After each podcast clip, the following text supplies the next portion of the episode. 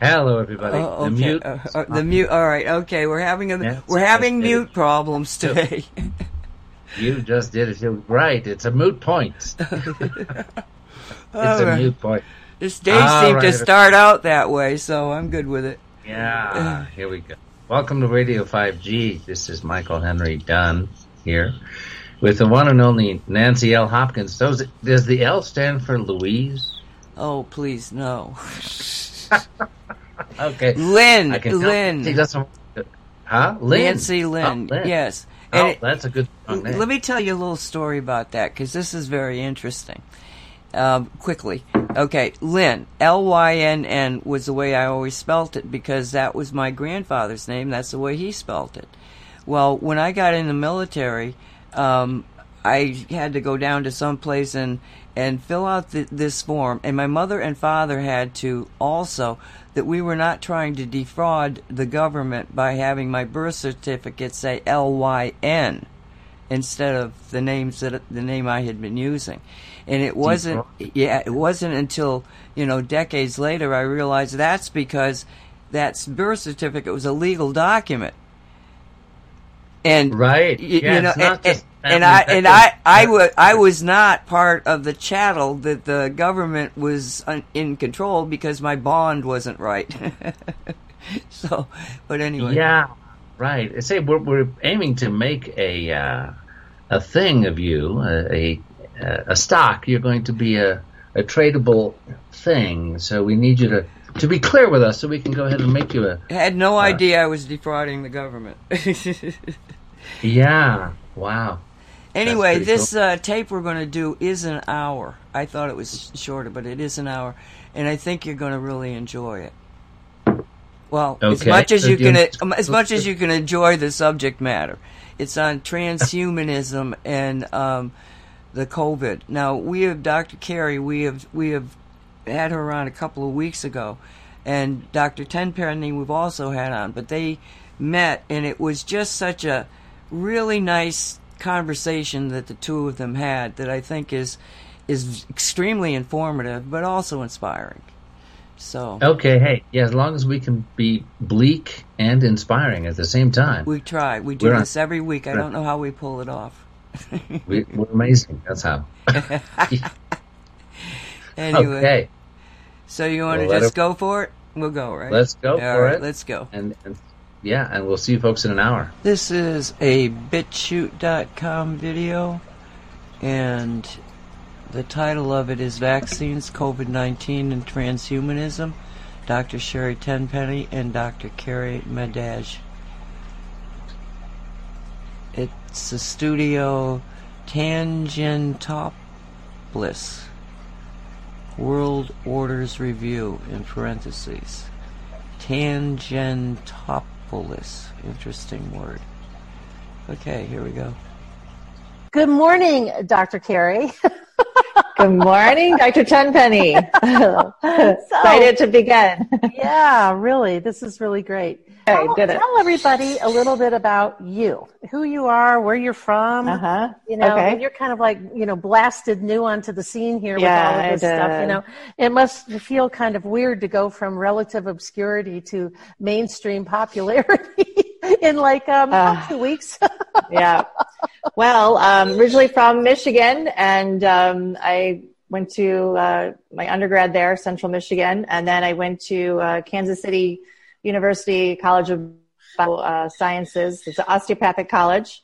Um, and I graduated there from 2000 and 2001. And then I did training in Detroit and Florida and Georgia. And I ended up doing my traditional internship at Columbus, um, Georgia, and my uh, internal medicine residency at Macon, Georgia. Uh, those the traditional internship was osteopathic, and the traditional was allopathic. And I ended up staying there, and I uh, um, ended up uh, being private clinician and medical director of two different clinics. I owned my last two clinics. Uh, the last one um, was uh, pretty large. We had uh, 20 employees and employed other physicians and nurse practitioner. And I was very vocal at that time. Um, up to the 2015, I, I was very vocal about vaccines, the danger of them, and I was a patient advocate. And because I was being very vocal and we were accepting insurances at the time, I had hospital affiliations, I was getting a lot of, as you can imagine, negative feedback, you know, saying, hey, you can't be saying those things. And I would produce research and, and show them studies and show them what I was saying was accurate. Um, and I also said I'm doing informed consent with my patients. So I'm showing them the insert of the flu vaccine, let's say, or the MMR, and I'm showing them what's in there and the ingredients, and they're making their own decision. They're getting informed consent. And they told me, don't show them the insert. Don't show them that. And I said, well, I'm not going to be a bad, I'm just giving you just one segment. I'm not going to be a bad doctor, you know.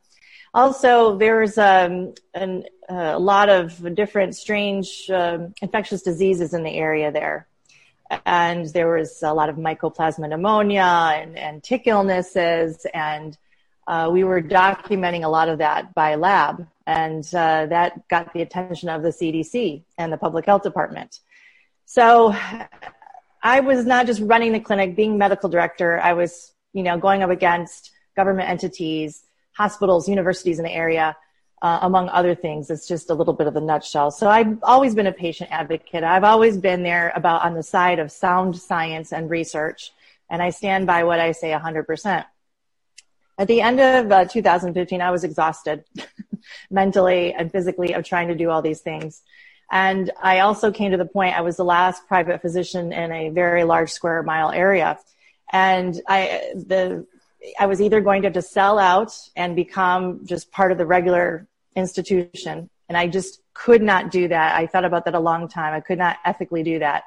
So either I do that or, or what else. So I had patients from other countries. One of them was Dominican Republic. I had visited here many times. I said, you know, I took them up on the offer. I, I went to Dominican Republic and I just put a very laid back lifestyle, some telemedicine, charity work, you know, still doing some concierge once in a while in Georgia. And I took a five year break, really. I didn't say much. I was quiet. And then when this pandemic came about, I, it lit a fire in me again. And I had an epiphany one night and I said, that's it. I have to, I have to share what I know. You know, I went to some meetings that really changed my life and and I know about the plan of what's going on. And I said, I, I need to start talking about these vaccines again. You know, I have the knowledge, I have the background in it. It's time to not be silent anymore. And because I don't have the ties with government entities anymore, I don't have the ties with hospitals, um, I don't have the ties with insurance companies, I have the freedom more than other physicians to speak up. So I feel it's my duty to educate. So that's that's how I kind of pop back on the scene again. Um, that's my my story. Wow, that's amazing. so, are you still living in Dominican now? Primarily, most of the time, yes. Um, and I still go back and forth to the U.S. occasionally. Not as much, obviously, this year for obvious yeah. reasons. Yeah. But yes. Yeah. Mm-hmm. How nice is that? You know, I yeah. have some friends, some really good friends here that that left. Um, let me see. What month is this? you know, it's like one day just sort of runs into the next, right? It, it matters anymore, right? I yeah. know. So, so, the end of July, they were actually going down there. They've been talking to a lot of people, and they were actually going to Dominican to look at buying property and moving down there. Yeah, yeah, living off the land, you know. I was also an attending physician for the Pennsylvania College of Osteopathic Medicine, the Georgia campus there. So I, really enjoyed the students I had there, being a preceptor for them. Um, but uh, I also got flack from that, uh, unfortunately. You know, there was some allopathic um, uh, people that infiltrated, I'll say that, that institution. And then they were not happy with me teaching about the vaccines and, and teaching the truth about them. There's, there's a lot that happened. Yeah. Um, but you know, I love my, I love our profession, osteopathic medicine. I think what we were taught was, is amazing. And I stand by that a hundred percent. Are, are you a, are you a 10 finger osteopath? Do you do? I do. I'm mostly cranial. I'm oh, more of awesome. a cranial yeah, uh-huh. person. So um, that was more of it's more my specialty. Yeah. That's really cool. Yeah. Cause, um, you know, for those that are listening to this, you know, that's sort of like osteopath speak, you know, to kind of, when we talk to each other, the 10 finger osteopath, cause, you know, being a, an osteopathic physician, you get all the training of an MD, like Terry went through an MD, um, allopathic internal medicine, right? You did internal it's medicine. Internal medicine. The rest yeah, was osteopathic. Yeah, internal medicine residency. So we get all the training of an MD. So we can be an internist, like I was board certified and director of an ER for 12 years. You can be a neurosurgeon, an obstetrician, a, a, an oncologist. You could be anything that you in, in sort of a subspecialty but when we go to school, we also get trained in structural medicine, yeah. and osteopathic medicine has uh, has tenets like uh, silly little things that wouldn't mean much to lay public, but like the rule of the artery is supreme and structure yeah. function relationships. Oh. But we doesn't that sound good when you talk about it? it really you know, it, it actually has helped me more and more as time goes on. I realize now how important it is more than when I was learning it. It's amazing. Yeah. So we have, so we, so we get trained at like, and the best way I explain it to people, it's like we're like being an MD and a chiropractor. We can do all the things that, that an MD can do. We can do all the things that a chiropractor can do, but osteopathic techniques are much more subtle. They're deeper. The chiropractors tend to have pretty much one tool in their toolbox, which we call high velocity, which is the rec yeah. stuff. We also get yeah. trained in a lot of other types of more gentle, subtle techniques with yes. fascia and myofascial release. And I do a ton of mm-hmm. cranial. I see tons of babies. You know, okay. this, we've cranial, created, great. Yeah, yeah, we've done this and, you know, we've been created this entire industry of this back to sleep stuff and smacked heads. And we've created an entire industry of helmets. And I probably see, I don't oh know. I probably gosh. treat four or five babies oh. a day in my practice, you know, and that parent, that parents come in and choose when they're teeny tiny babies. In fact, for those of you that want to know a little bit more about what she's, what she and I are speaking about with cranial and that we offer a course through Vaccine U. It's vaccine, the letter u.com. When you get there, if you go up the top, you click on catalog and you scroll down, you'll see a course. It's called Crooked Heads and it's a, it's a course that I put together because I train parent, you know, when parents come in, we have a board certified pediatrician in our practice. Dr. Janet Levitin works in our practice and she sees, she does, we don't vaccinate and she's never vaccinated in her practice. So all the these babies come in with smashed heads, you know, from laying on their back all the time. This horrible whole back to sleep, sleep, this back to sleep thing that started yeah. in the 90s. And so I put together this whole, it's about a 45 minute course explaining to parents why sleeping on their back doesn't prevent SIDS. It's about the vaccines. You know, when they're they've got that weight of their head on these tiny little back uh, uh, heads, um, how they smash them, and you get this thing called plagiocephaly, which is flatness, and how cranial manipulation really works. And so, so for those of you that have an issue with your child having a smacked, smashed back head, it looks like somebody took a frying pan to the back of their head, and you want to learn what it's about and what to do about it you can go to Vaccine U, click on catalog, scroll down to Crooked Heads. I think it's uh, $39 for the course. You have lifetime access. There's videos, there's documents, there's all kinds of things that you can get there. But that's what she and I are talking about when we talk about cranial, because yeah. that's what we do is we Amazing. fix these heads. And you can, and uh, there's 22 bones in the head. They all move. You can treat adults that have had head injuries and traumas and concussions and all of that. So it's just a, such a, oh, it just makes my heart just leap to talk to a fellow osteopath. yes, me too. You know, it's a, it's a, it's not easy to find someone who still practices that way now. Yeah, I know. That's and wonderful. like you, and what like a treat. You, I know, and like you, you know, I've had, I I went through a similar thing where there was a period of time where I was, you know, I, I moved to Cleveland. I left the emergency department. My last ER shift was um, January of 98. So I'm a lot older than you. so, my last ER shift was in 98. I moved to Cleveland in 96 and set up my practice. And around 2000, right after maybe 9-11, I gave a, you know, I, like you, I'm one of the last independent practitioners around here. And I, I got the Cleveland Clinic and University Hospital and the Metro system, all of that sucked all the people yeah. into that. And I gave some thought at one point in time about, um, you know, joining the clinic or maybe UH. And then I talked to a lot of my fellow physicians. There's a lot of DOs here because there's an yeah. osteopathic school here in Ohio. So there's a lot of DOs in Ohio. And they all said, Oh, Sherri, last worst case scenario, don't do it unless there's no other options. Well, we have, you know, I have another physician. I have uh, three nurse practitioners that work for me. We've got a staff of 12 and we've always been able to do pretty well. In fact, right now we're busier than ever because patients awesome. that come and see us, they don't, we, I refuse to wear a mask to see a patient. I won't do it. I'm okay. Um, if they want me to social distance and sit six feet apart, I can do that. But if yeah. a patient insists that they want to see a doctor that wears a mask, well, then they can see one of the other people in the practice because they're less militant about it, I guess, is Yeah. what I am. But we, but because we've been in, I've been an independent practitioner all these years. I've been able to speak out as loudly and as bigly Exactly. uh, over the last 20 years and 40,000 hours worth of research time.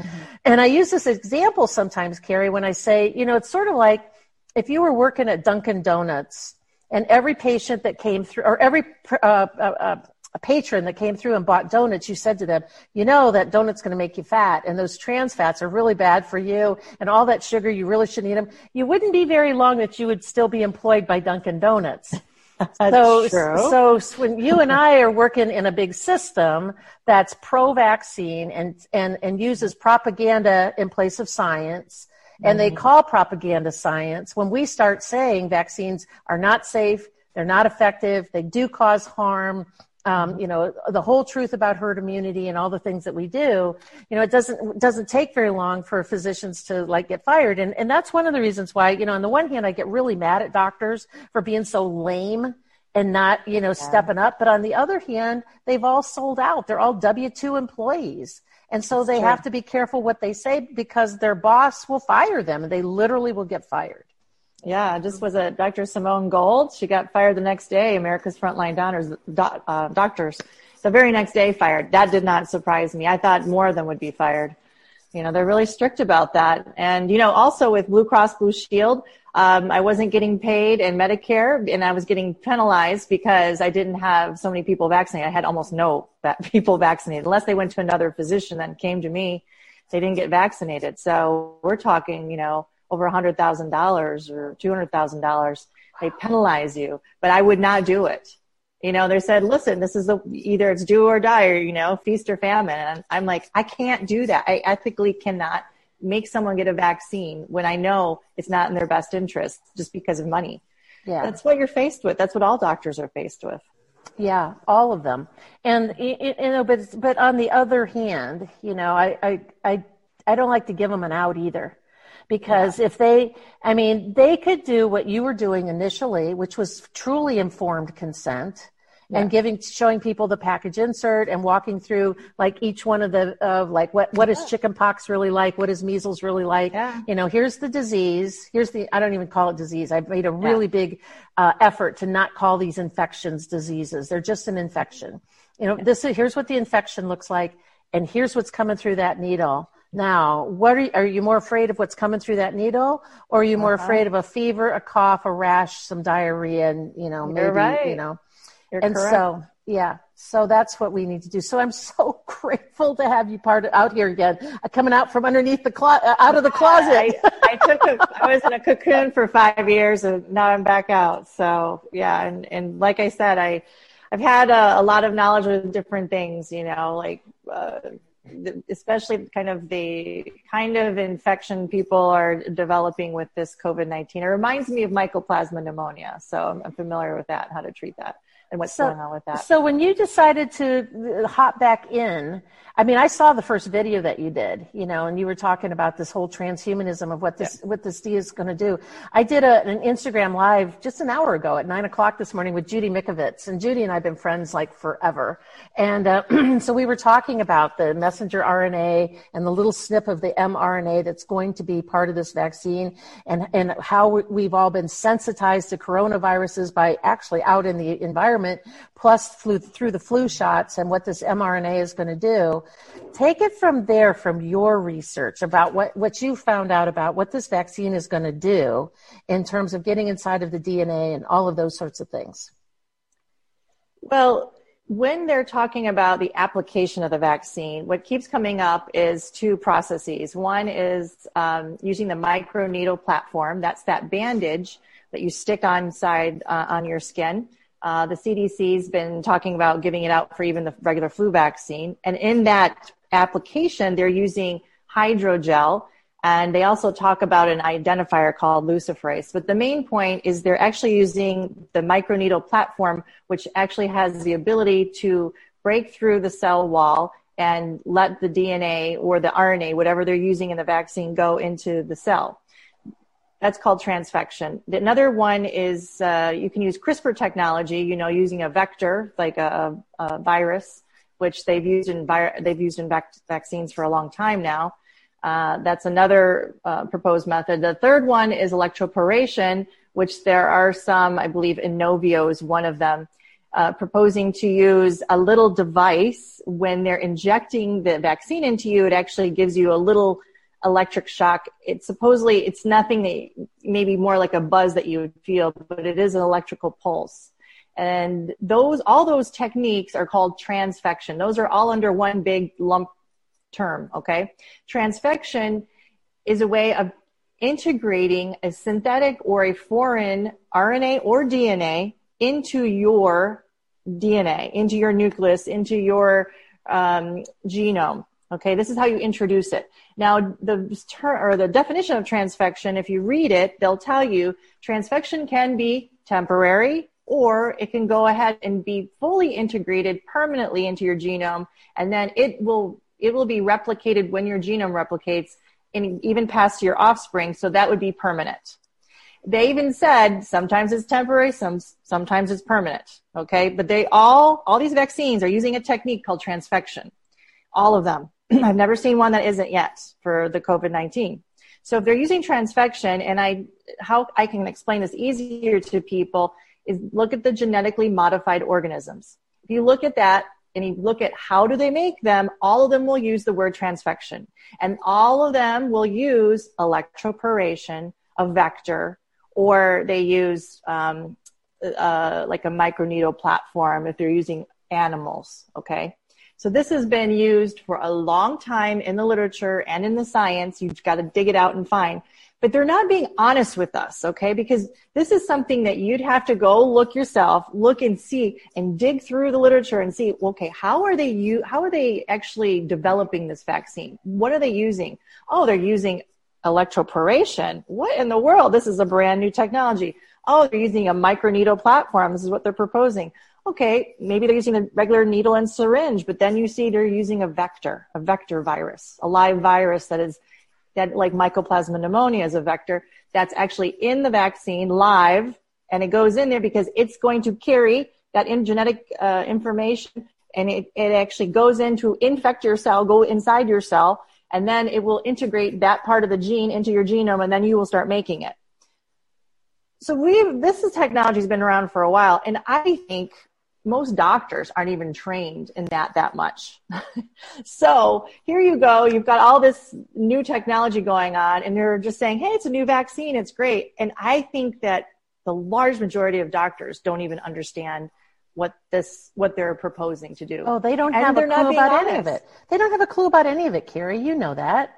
They don't. I mean, is this I mean, this this? I, I, haven't been in the U.S. for five years, so you know. Having, I'm assuming not much though has changed. No, not much has changed, and they don't. I mean, the, I I would. I'm not a betting girl. I mean, I don't. I'm I don't, I'm not a gambler but I would lay a, a sizable chunk of money down on the table to say that I would, I would say that 85% of physicians in all specialties, like across the boards, but the ones that advocate for flu shots and shingles vaccines and all this other stuff, 85% or more haven't even so much as read a package insert. They haven't had a clue what the side effects I are, what the contraindications are, what the ingredients are. They don't have a clue. You're right none of the, my colleagues or my students had ever even thought about reading the insert. They didn't even yeah. know there was an insert sometimes. Yeah. Can you believe that? I know. There was like, you know, but I'll tell you, I, I know that long before I got involved in, in researching all of this stuff, when I was back my, as an ear doc, you know, I grew up in a chiropractic family. So I, my grandfather, my father, three uncles and two cousins were chiropractors. That's why I wanted to be a DO and to be an osteopath Uh, because uh, I wanted to have that tool in my toolbox. And none of us were vaccinated as kids. None of us, none of my cousins, nobody. And it never really, you know, when I was in the ER, it never really occurred to me to look at a package insert because what I thought was coming through that needle was a little dead or attenuated virus and some sterile water. That was it. What was the big yeah. deal? Why even bother to look at it? Now, uh, you know, and back when I went to medical school, there were only three vaccines. There was only DPT, MMR, and polio. I mean, that was it. It wasn't until 91 when they started the big ramp up of the schedule. So, I mean, I never looked at it. And it, when they would bring the kids in, they'd be sick. They'd have ear infections. They'd all be snotting out with um, sinusy stuff. And the nurses would say, they're behind on their vaccine. Should we catch them up? And I would say, nah, they got enough to worry about right now. They don't need to be doing that. They can do that later. And that's with no background, no knowledge, no anything about anything. I just said, no, that just did never make sense to me. But they don't know. They don't know what's coming through the needle. So this transfection thing, has that been used in any of the other vaccines, like the regular childhood vaccines? Do you know? You know, now that I've been looking at it more, yes, because if they're using a vector, now this would be, this is why, so I always ask questions, why is there a live infection in some of these, these um, vaccines? And what I was told from my attendings was that, oh, that's just a contaminant contaminant, right? How does that just happen? Mm-hmm. And then this is why they put an antibiotic in some of them, but neomycin could never treat mycoplasma pneumonia. So what they would tell me was bullshit. Sorry, there's not a better word than that. so I, I, I just didn't believe anything that they were telling me. So this was always my confusion. What is the purpose of that? Well, when I realized what mycoplasma pneumonia could be used for was when I went to a, a, scientific meeting where Dr. Craig Venter was there. He's part of the Human Genome Project, one of the main guys. And he was talking about how they were using vectors for CRISPR technology. Okay. And that mycoplasma pneumonia was one of the best ones that they had to do that with. So explain, at, so explain to one of the uh, people, people, now they're saying they can't hear you on the live stream. Oh, me? Yeah. I just got two messages oh, saying they can't hear you on the live stream. Yeah, this is weird. You don't have like a uh, mute on anywhere, do you? I'm looking. It doesn't say it's not on. No, it's not on mute now. I don't know what happened. Well, we'll just keep going because so we're gonna we're gonna have the record. Oh, we're gonna we'll we'll have the recordings and stuff like that. So, so we'll we'll do that. But, uh, I took my earphones off. I didn't know if that was a problem. Uh, we'll see. We'll see if anybody can can can hear now. Keep going. Tell people what CRISPR technology is.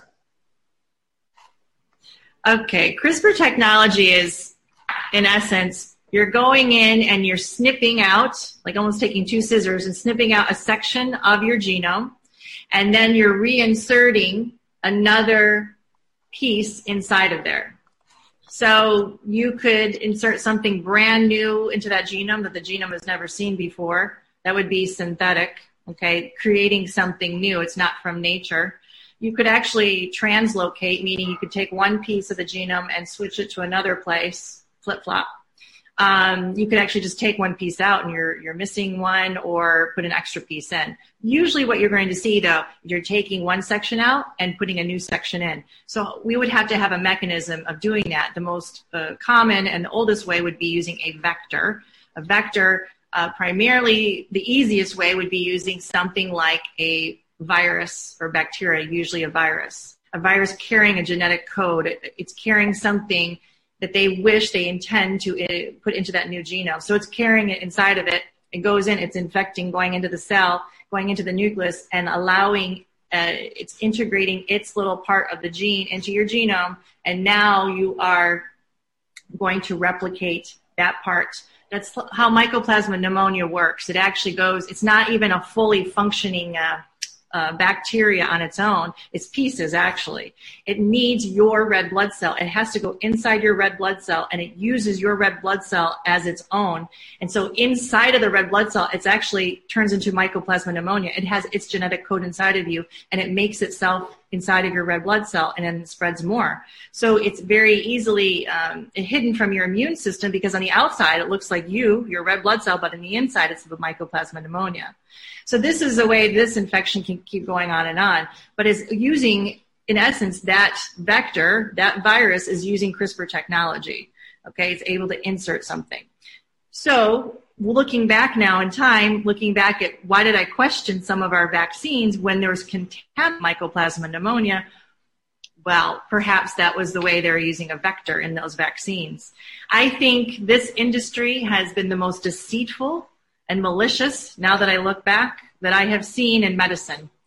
And uh, throughout time, I've seen such lies. Uh, one of my first interest in vaccines came from the tetanus vaccine. Mm. And this, this was when I was even in high school. I questioned it because I said, tetanus. Tetanus is this disease or this, this uh, infection that once you get, let's say, that dirty nail inside your foot, that within minutes to hours, you're supposed to have such severe tetany that you are spasming so hard that you can't breathe and you suffocate to, to death. It's supposed to be the most horrific thing to ever see. I had never heard of it. I asked family and friends, even when I was in high school, no one's ever heard of it. Throughout my medical training, I asked the top infectious disease specialists, no one's ever heard of it. I had one of the top people research this for me. They told me that they had no identifiable Koch's postulates case that could ever be linked to tetanus. I said, well, then what you're telling me is it does not exist because by science it does not exist. He got very mad at me, told me to shut up because we can't be talking about that now. I said, but you're telling me it doesn't exist. I said, why do we give it? So looking at, and I was in, was I in residency at the time? Somewhere around there. I actually came across some data or information showing how the Vatican found out that the tetanus vaccine was actually the abortion vaccine. Because in Latino countries, there's several Latino countries, they noticed that the NIH and some other, um, you know, charitable institutions were giving the tetanus vaccine only to women of childbearing age. No men, no younger people. This doesn't make sense. Tetanus goes to everybody, right? Not just women of childbearing age. They were suspicious. They had the vaccine analyzed. They found out that it contained HCG, the human chorionic gonadotropin, which this is the pregnancy hormone. It's for other things, but usually pregnancy that we think of. So this meant that if you're using a vaccine, a vaccine is mounting an immune response against whatever's in that vaccine, right? So that means your body, once it got pregnant, would mount an immune response, attack the HCG. It would then abort an early abortion, right? So the Vatican questioned this. They questioned the NIH and some other big institutions. They actually had no problem admitting, yes, we've been working on this since like 1972 and we think we perfected it. it this was publicly acknowledged and I also questioned this. So this was my, and I knew that I would find this because when I was in Detroit, you know, we were in a very, very poor hospital, you know, delivering babies. And I realized that people with the worst medical care, the worst health care, they're so obese, so unhealthy, on drugs, they were so fertile. They could have 20 kids. And you know what? And then people that were trying to take care of themselves could, they were infertile. I'm like, there's something, what is going on? And I also noticed this we never gave them tetanus vaccines or HPV vaccines, the people that were on public uh, assistance. But we did give them the other ones. And I'm like, hmm, I wonder if there's a correlation between those vaccines and fertility. So that's what got me, so that was the background of what got me started looking for fertility and tetanus vaccine. And sure enough, I found it right away. And there's other examples throughout the world of the tetanus vaccine actually being an abortion vaccine. Because we have no information to say this tetanus that kills you within minutes actually exists in the world. There's no wow. Koch's postulate to prove that. But we do have proof that our government agencies do use it for an abortion, abortion vaccine. So this stuff has been going on for a while, absolutely. But I just think now they're ramping it up to uh, crazy level, an insane level, one that we cannot accept. Nobody can accept this. No, that's that's amazing. It's uh yeah, it's interesting that you that you, it's interesting that you started with tetanus. And actually, why don't you put your um, earbuds back on because that really didn't help, and um, your sound is a little bit better when you had it on. It's a- actually the um, it was actually the last vaccine I investigated. Actually, you know, I I I kept thinking I I didn't want to go there because I remember when I was in the ER I used to give tetanus like it was some special kind of candy, you know. It just you know, uh, little is good, a lot is better. You know, it's better to be over give too much tetanus and somebody's going to die. I was the same way. You know? I was the same way. I was I was you know uh, telling everyone to get all these vaccines. Sure, I was doing the same thing until I started researching more. Yeah, I and mean, realizing just... how wrong I was. Yeah, well, yeah. And, and it's interesting because I, you know, when I went to that first NVI, National Vaccine Information Center meeting in Washington and came back and started looking, I, where did I start? What vaccine did I start from? I think it was pertussis. And I remember sitting reading the Pink Book one night. It was like the seventh edition, which you cannot find anywhere anymore. They have wiped that off of everything. You cannot find the seventh edition of the of the CDC Pink Book because there was a section in there on pertussis that I, fortunately, I printed it out and I still have it, and I have it on some slides that I use. Wow. that said that um, there was no connection between pertussis vaccines and uh, it said um, that since there is no syndrome of vaccine injury, when children have uh, myoclonic jerks, seizure disorders, or SIDS, it's uh, um, frequently blamed on the vaccine when it actually had nothing to do with the vaccine at all. That this was an underlying condition that the children were already going to have. Oh, and I oh, remember it was really? like two o'clock in the morning reading this going, wait a minute. My brain went, wait a minute. Kids were going to die anyways. These babies were just going to die. And it just so happened it was in associated with the vaccine. And I remember I sat there and I just started to cry because I was like, wow. this is what physicians are taught the vaccine has nothing to do with anything. That's when I wrote the article that what's uh, what's coming through that needle is not holy water because they feel like they're just blessing people with all these vaccines all along the way. it's a good know? analogy, you know. And uh, and I just started to cry because it was like this is what this is what they're taught that there is no syndrome of vaccine injury. The vaccines do nothing. They can harm no one under any circumstances or any conditions whatsoever. And um, and so it's uh, you know after that it was kind of like an easy downhill slope, you know. And then I dug through all I, I dug through all the old polio stuff and all of the stuff. The World Health oh, Organization yeah. polio papers, like it was size two font. It was like teeny tiny, and I was trying to track down of what year they stopped tracking um, vaccine induced paralytic polio. You know the VAP, vaccine associated. Paralytic polio. Yeah and they just sort of quietly that went away because it was for every um, for every million doses. No, every every million doses of vaccine there would be two dose two cases of polio of paralysis. So I'm thinking, well, mm-hmm. gosh, they did 410 million doses of vaccine on a vaccination day, you know, when they when they do all this stuff through when they mark through um, when they march through Africa, so they were leaving behind anywhere from 80 to 100 paralyzed kids on this polio campaign when they were doing this. And of course, when they do these polio, these vaccination campaigns in South America and Africa and Southeast Asia and all those different places, they never go back in time. Like they don't go through and then go back through and go, okay, how many got hurt? They, they just all walk around, of course. They get all these UNICEF volunteers, all these college kids who think they're doing something for humanity and they're going across and they're vaccinating all these kids and then leaving carnage and death behind them.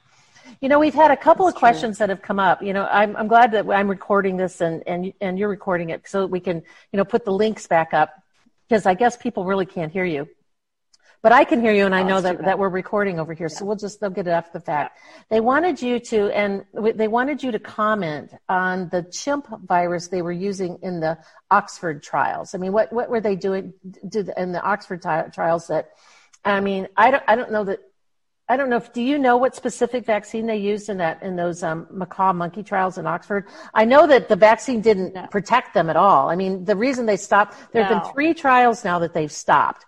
They've stopped the Oxford trial because as soon as they re-exposed the monkeys, they all got sick, all yeah. of them. I think there's so only they, three of them, right? There's only three monkeys that they used in that one trial. They used hardly any of them. One of them, they only used three it was crazy. I'd have to look see which one that was. And then the the AstraZeneca trial they just stopped because somebody had got um, uh, uh, paralysis. They got you know um, yeah yeah ADM mm-hmm.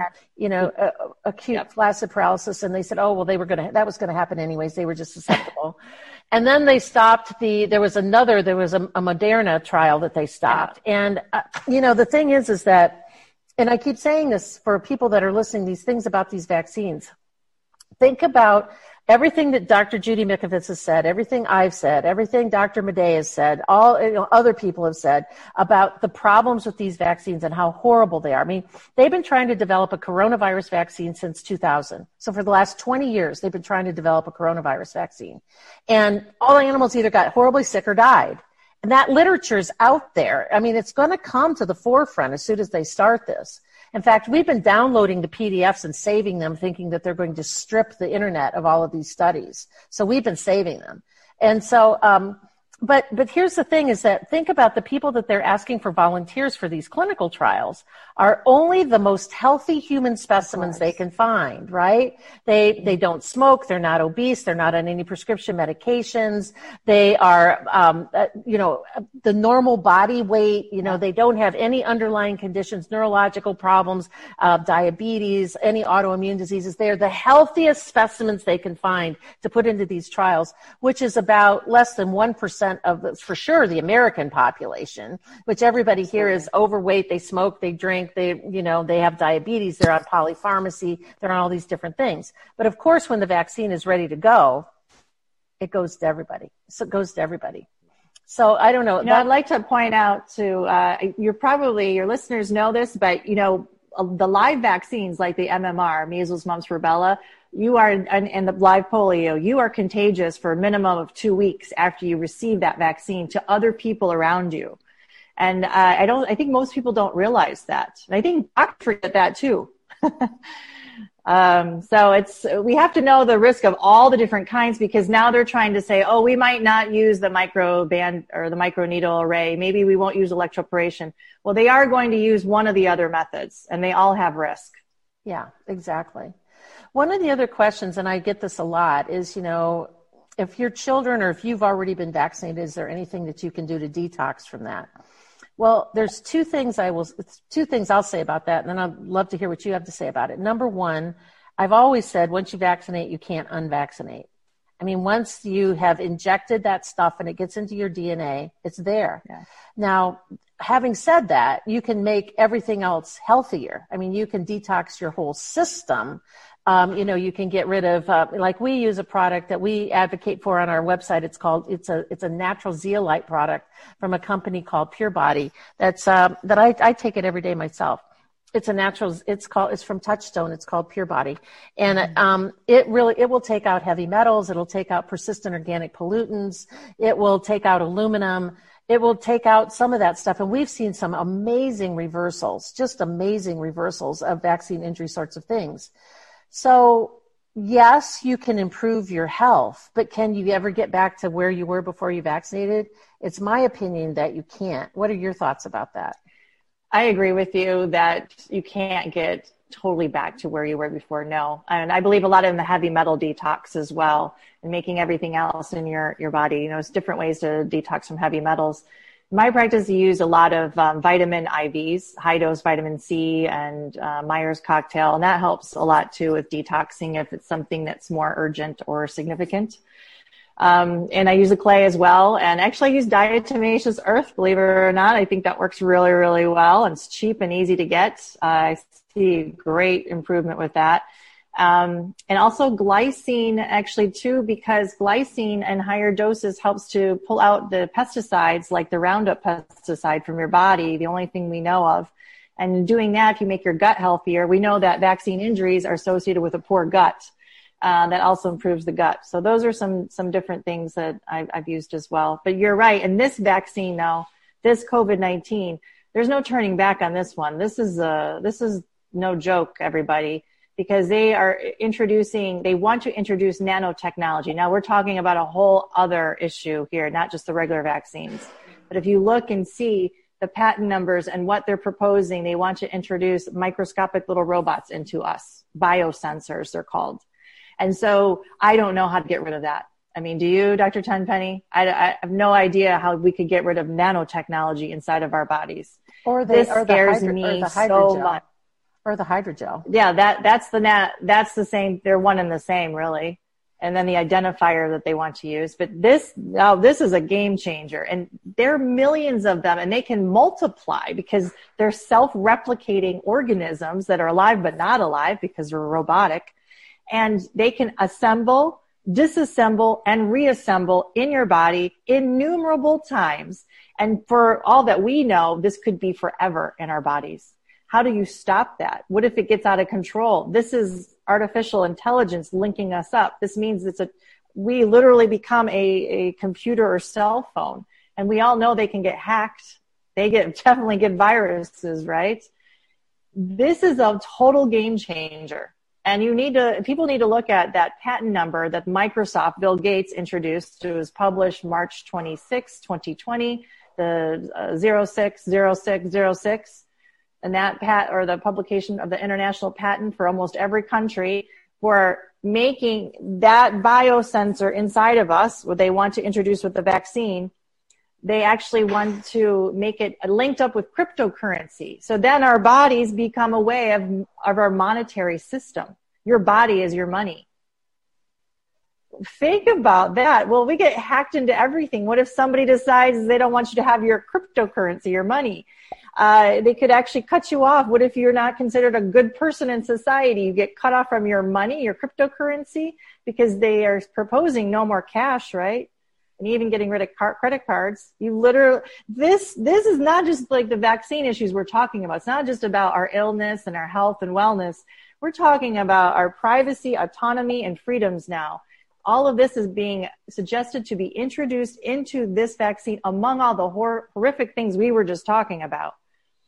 So, and I encourage people to look up these patent numbers on their own because when you see it with your own eyes and you do it yourself, you type that in the keyboard, I think it's so much more powerful than us just telling you. it, it is. And talk tell about, everybody you know because they, go ahead. Talk about the luciferase enzyme. Yeah. Well, that one is, uh, uh, it's uh, nanocrystals. That is nanotechnology as well. And it, they're bioluminescent. They actually have a light source on their own. So you, you and I could not see this once it's under our skin. It's in the subcutaneous tissue. But if you have a special application on your iPhone, if you scan over it, it will light up into different patterns or numeric code. It's no different than World War II Nazi concentration camps. It's exact same thing. You have your own identifier that is now you can scan because the reason for this is they care about us so much for the good of humanity. They want to make sure everybody's vaccinated and they don't trust us saying we got vaccinated. They don't trust the medical system. So you're going to have to have the proof by having that uh, identifier. And the identifier would then be linked up to your, it's like your own bank account too. So then this is how you know how much money you have and what's going on. Um, and then that goes into the. They say that would last minimum five years. And then that goes into the Google, Go. The, the Google backdrop of the social credit scores that they've been working on with China yes. for a long time. So what, what, what Dr. Carrie was saying about, um, you know, if you just, if you misbehave, like you and I would be the first ones out the door, right? yeah. So, you know. Oh, yeah. So because. Day one, day one. day one, because, you know, they want to stick, they've been working towards a cashless society for a long time, a long time. And now they're, you know, now they're getting like say, oh, that dirty money. You can't touch that dirty money because you're sharing a, a coronaviruses like everywhere, right? Um, so it's uh, yeah. so that's so it's all linked together. I mean, the transhumanism movement, the artificial intelligence movement, the uh, the the monetary system with the the nanotechnology, the nanoparticles, the tat, the nano tattoos, the photoluminescence things that they inject underneath the skin. You know, we'll get to the place where you can't buy, sell, or trade without having all this injection. I mean, they're already talking about you know the COVID nineteen, you know, the COVID nineteen tracking device yeah. on your phone, so that you can have all your medical records in one place, and all they have to do is just scan it over your hand, and there you are. Yeah. And then where is this knowledge or where is the data going to? Nobody's addressed that. It's going to the cloud. What does that mean? Who's getting that data? Who's marketing? You know, people are making money off of that. Who's marketing off that? What is that being used for? Who's seeing it? There's, there's all sorts of questions with that. It's, it's not just about our health. And I tell people if they look at their health app and go look at there's a way to look at the subcategories and sections, you will be floored to see what they can actually monitor through the health app. All they have to do, they're miss, the missing link is the nanotechnology. The missing link is getting us to have hydrogel nanotechnology, luciferase crystals, whatever you want to call them, all these different terms, names. Once they get that in us, it's game over. We are automatically connected. And I, some people tell me, fine, I'll get rid of my smartphone. No, we have smart devices everywhere your television, your microwave, your smart meter, the traffic light. Okay, you go in the middle of the jungle like me with nothing around. Guess what? You can't have one person next to you with a phone. If someone comes comes close to you, you will light up or you will then be trackable again.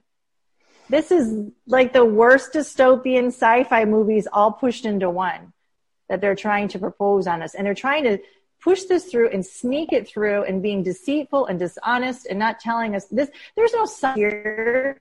There's no, you know, freedom of uh, speech or freedom of uh, knowledge or anything that's going on right now. We have been all these things have been taken away. And right now, the, these two months are so important. We all need to stand up and we all need to say no. We all need to start educating every single person you see. The taxi cab driver, the person walking, the person in the grocery store. I don't care. This is our duty. Once you have the knowledge, it is your duty to start telling people about this.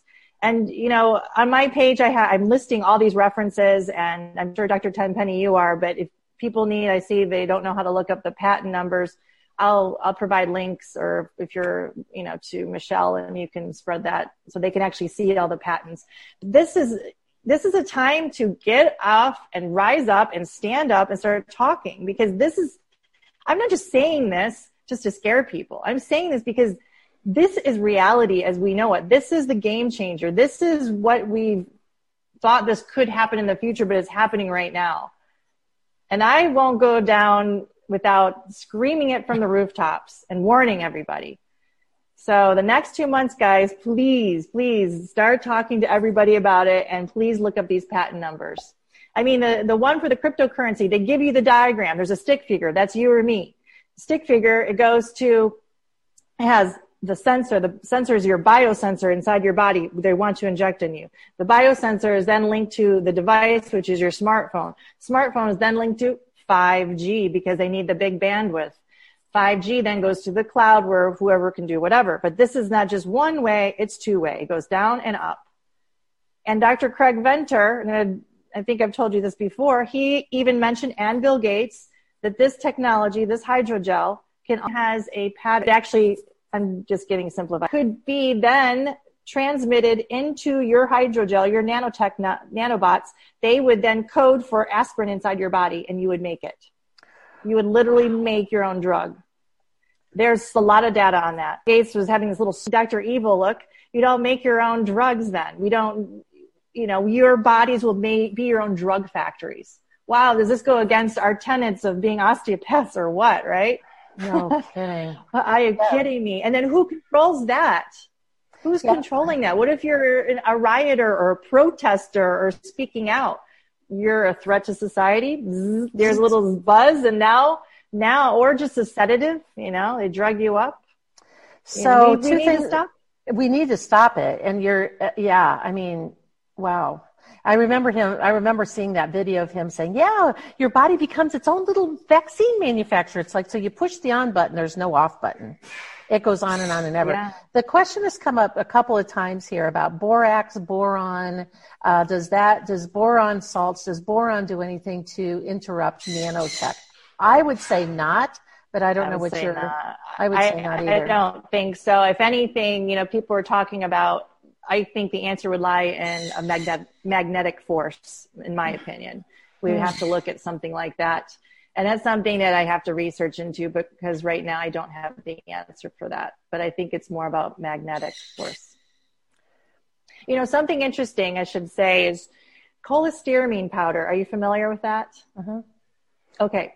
I've used that a lot in my practice because really? uh, mycoplasma pneumonia, believe it or not, has nanotechnology on it. Okay. It always has. So that's another story. It's neurotox as nanotechnology. And so this was, it was so hard for me to get rid of this in people's bodies because of the, the toxicity, right? So, um, I, when I was researching, came across Dr. Shoemaker and he actually was talking about mold giving off neurotoxins. And he was saying he found that cholestyramine actually binds because of its a magnetic force. This is how he described it it bound to the neurotoxins and you could would excrete it very safely. So I'm like, well, if it works for those neurotoxins, maybe it would still have the same idea with this mycoplasma and it worked beautifully. So I used that in combination with the doxycycline and we could successfully clear out the mycoplasma pneumonia from people's bodies. So this is something to look into. I use the powder and the canister So it actually is using, it's almost, to me, I, I, I equate it to a magnet where it's drawing and pulling in these uh, neurotoxins to it. And then you excrete it through your bowel movement. So you're not having to process the toxin either.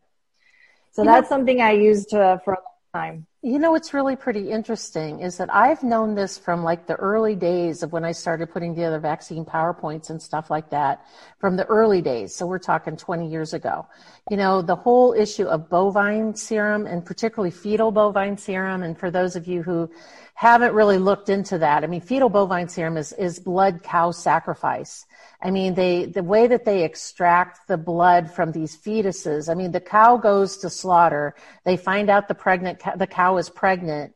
They take, they extract the uterus with the fetus in it, and then they put a large bore oh needle into the heart of the fetus while it's still alive. And it just, Are you kidding me? Yeah, it's really disgusting. Oh. And then they, I, I didn't the, know that. The, uh, the, um, a, a, gestation of a, of a baby cow is nine months, just like with humans. And, yeah. you know, it has to be at least three months old for the, for them to get enough blood out of it. But they put this large bore needle into the heart of this cow, oh. of this fetus and, and bleed it to death. And then, so it's really kidding me. I did not know that. Yeah, then they bleed it to death and then they separate out the fetal serum and the fetal bovine serum has been, is, is used in almost every vaccine. It's used as, as a growth product in almost every vaccine. And the bovine serum is used in, it's used in the rubella, rubella fraction of the MMR, chickenpox, the polio vaccine, yeah. Prevnar, pneumovax, shingles vaccines, uh, hepatitis A. It's used in almost all of them. And nearly 100% of the fetal bovine serum is, is, uh, is, that they use commercially is contaminated with cow viruses. And 6% of the samples, and what made me think about this, that 6% yeah. of all the fetal bovine serum is contaminated with mycoplasma. So mycoplasma is getting in through is in the is they use the fetal mm-hmm. bovine serum to grow the viruses. It becomes a contaminant in the vaccine. Okay. So mycoplasma is literally so where you're seeing all these mycoplasma things, it's yeah. it's in the pneumovax, which is the adult pneumonia vaccine. It's in the shingles vaccine. It's in chickenpox. It's in all of these different things. The fetal oh. bovine serum stuff. I'll send you a couple of slides. Well, yeah, thank you. So you can you can the whole thing about and how I actually even found out about it was I was creating a table. Um, that I never finished because it was just too much tedious work that I was putting all the vaccines across the top and all the ingredients down the side. And I wanted mm-hmm. to go to mm-hmm. all the package inserts and put all the ingredients in there and convert all the units of measures to micrograms. Because oh, wow. you know, sometimes they're picograms and nanograms sure. and Purposeful. so that we could literally go down a column and add up the total amount of foreign matter in terms of micrograms in each one of the vaccines. Well, as I was going through the package inserts, I was finding – you know, there was like seven different types of cow serum that they recommended. It was like adult, uh, adult bovine serum, gra- cow fed, you know, uh, infant, and then fetal. So I started looking at this and I thought, there, there must be a difference between them, or they wouldn't be listing them as individual things. I mean, there, they must be a difference, uh, or they, the FDA would just, it would just say cow serum, right? So that's how I went down the rabbit hole and found out all this stuff about the fetal bovine serum and about how they how it's actually used, how how it's uh, and, and the chicken fibroblasts and all the different stuff that they use. It's just really super disgusting. what would you like to leave? What would you like to leave everybody with here today? Uh, just thank you for having me on here. I'm, I'm excited to work with you, Dr. Tenpenny. Um, just wanting people that now more than ever, they have to educate themselves about the upcoming vaccine. Not just all of them, but this particular one, we really need to do this. They want to start launching it within two to three months on everyone. And this is a game changer. It could change all of our lives instantly, not just our health, but our privacy, our freedoms, and our autonomies please research and please start telling everybody you see about this. Because if we spread the knowledge, we spread the word, I have such love and faith and hope in my heart that we can stop something from happening to us that is very tragic. Yeah, I, I so totally agree with you. Everybody needs to know about this. People need, and, and they don't. It's astonishing to me how they don't. I mean, I suppose if you're glued to CNN all day long and you think that, you know, the only way that you can get, you know, you have to wear a mask, you have to stay apart, which is just the first set of social conditioning. And then people are going to be so desperate to say, please just give me my life back. Give me the vaccine and let me just get my life back. You're never getting your life back. No. It's through a vaccine. No. It's not Done. happening. It's It's done. not Yeah. happening. There's a lot of people though that are uh, awakened. They're just being quiet right now. Right. So I think there's more than we realize. So where can they find you? Where can where's your Facebook page? You have a, a website. Where can they find you Uh, yeah, you? there's on my Facebook page has many links to the YouTube channel. There's a bit a BitChutes uh, and my Twitter feed, my Parler. But on my webpage, if they look for me, they can find all those links. Um, yeah, and I also have a backup web page waiting because everyone's being deplatformed right now.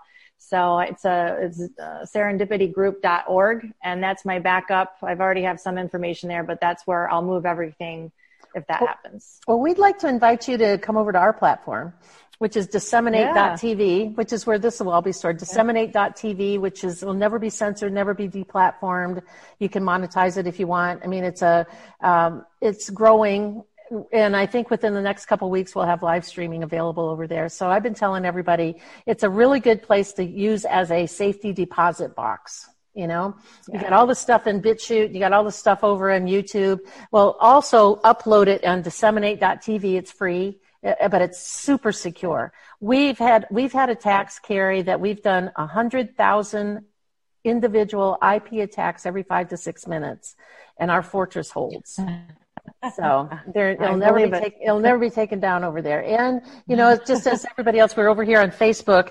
You know, our our solution to Facebook is called Uniting.zone. It's uh, it looks very similar to this sort of platform, and it's also a place where you can communicate privately. There's no eyes looking over you, and there's no data going out to three-letter agencies. And so, um, Uniting.zone and Disseminate.tv. All of my Instagram lives are on Disseminate.tv. The ones I do in the morning on Mondays, my happy hour with Dr. T that I do every night, my Thursday nights that I do with uh, Dr. Larry Palevsky. We should do an osteopathic one. Wouldn't that be fun? Yeah, that Wouldn't would that be fun. To just talk about osteopathic things. I've talked about this. Yeah. that would be wonderful. I would love that. It would be Yeah. Great. Well, thank you so much for sharing your time so generously with me here today. As soon as we get the link, the video link, we'll send it over to you. And um, and I look forward to more conversations about all kinds of things with you. Thank you so much for for for coming out of the closet and getting back in the game. We need you. we really need you. Thank, thank you, Dr. Tenpenny. It's my pleasure. I'll All talk right. to you soon. We'll talk Okay? again real soon. Take care, everybody. Bye-bye. Bye.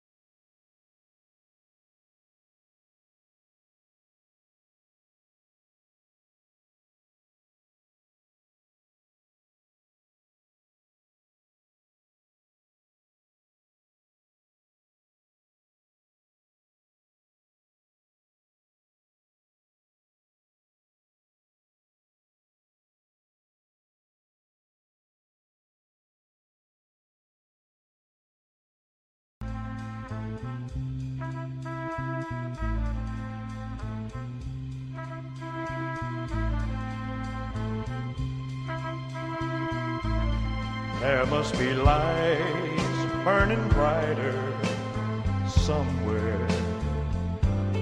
Got to be birds flying higher in a sky more blue. If I can dream of a better land where all my brothers walk hand in hand, tell me why.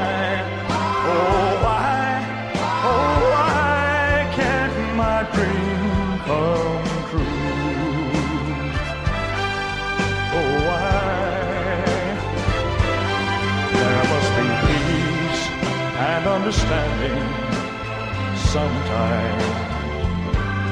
Strong winds of promise that will blow away the doubt and fear.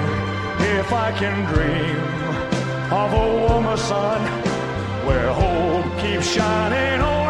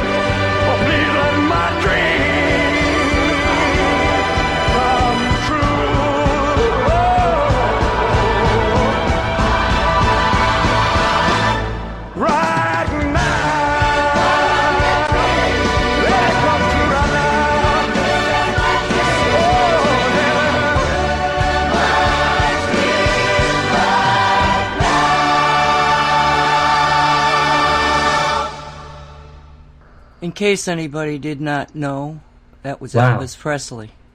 And the name of the song is. Are we back? Yes. Nancy? Yes, we're back. Let's Hey there. Uh oh. Why can't you hear me? Nancy okay, sorry, I, I was muted. I don't. Okay, um, that was Elvis Presley, and the name of the song. I'm aware. well, I know, but maybe there's you know a few people that are under the age of thirty that might not have recognized it. and the uh, name of the song is "If I Can Dream," and I understand he did that for Martin Luther King. Yeah, there's a. Uh, I'm so thrilled that you played that. That uh, you know.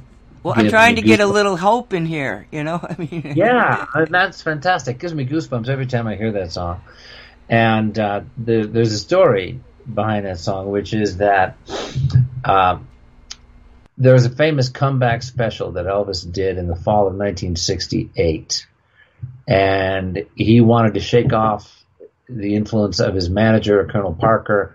His contract to making all those mediocre movies was up, and he wanted to get back in front of a live audience. And uh, so there was this comeback special, and um, Colonel Parker actually was trying to semi sabotage it, and, and Elvis managed to uh, to pull it off. It was electrifying. I mean, it it it was um, just an off the charts hit because he went back to his roots, right? And so this is only a few months after Dr. Martin Luther King Jr. was uh, assassinated in Memphis. Remember this? He was killed in Memphis, Elvis's hometown. Well, his hometown was Tupelo, Mississippi, but you know he lived in Memphis at Graceland. And uh, Elvis was a huge supporter of Dr. King and and believer in his in his work. So when it came to this special, uh, he had a friend who was a songwriter who who came to him with this song as a tribute to Dr. King. And Elvis just fell in love with the song and said, We've absolutely got to do this. This is going to be the closing song for the comeback special on network TV. right? And uh, so they're they're taping the show. It was all pre-taped. It wasn't live. And Colonel Parker finds out that Elvis is going to do a song, a tribute to Martin Luther King. And it says, no way, no way, that is not going to happen. You you are not doing a song to that troublemaker. And he probably used a lot of other bad words on this show. And um, Elvis stepped out of that meeting into the hallway with the director of the show and uh, and the musical director, and he said, "Feck him." Okay, he didn't use the word "feck." He said, "Feck him." We're doing it. And you can see, pull it up on YouTube, folks. You can see the passion with which Elvis delivers that song. And um, Yeah, and and it's the perfect song. So well chosen, Nancy. Uh, just the the perfect song. You know what what um, um, Dr. Tenpenny and uh, Terry Madej were. Is this Terry? Is it Terry Madej? Whichever. Carrie. Carrie. Madej. Carrie. Madej, um, was Just, saying. just call here- her Dr. yeah. Carrie. Everybody calls her Dr. Dr. Carrie. Okay, because Dr. her, Carrie. I've heard her last name, Minej, Minej. I mean, nobody seems to quite get it. Or I think maybe Tenpenny had it, but um, so we just all call her Oh, Dr. Dr. Carrie. Carrie and Dr. Tenpenny, which I, I love those names. Those are great. Well, I put when I messaged you, I put in Tenpenny, and the the automatic change on the phone made it into a British pound thingy, you know, or whatever that Oh, symbol is. With a Yeah, ten. that's- it- it- it- it's a uh, some kind of UK measurement, uh, archaic term there. Tenpenny nail and all that good stuff. Yeah. Uh, so anyway, you know what? Right at the end of the show uh, of the tape that that you brought to us today, that she was saying, "I have such faith and hope and belief that we are going to, you know, that, that freedom will win, human sovereignty will win, and it's going to be because." We stand up and, and share the truth because we urge everybody to, you know, okay, here's the link. Do your own research. Okay, here's what is happening. Here's what is documented. And, you know, just hearing these two brave, smart women coming from, you know, such expertise and grounded, you know, in decades of experience and coming, you know, with that energy of, of feminine compassion and as mothers, you know, that, that's to to me, you know, that is the the energy and wisdom, and at the same time the ferocity of you know of a mother protecting her children. Uh, you know, that's to me that's just a really beautiful, powerful thing that can that can sweep away a lot of of this um, toxic, uh, you know, toxic deliberate um, attacks on on human freedom that that we're dealing with here.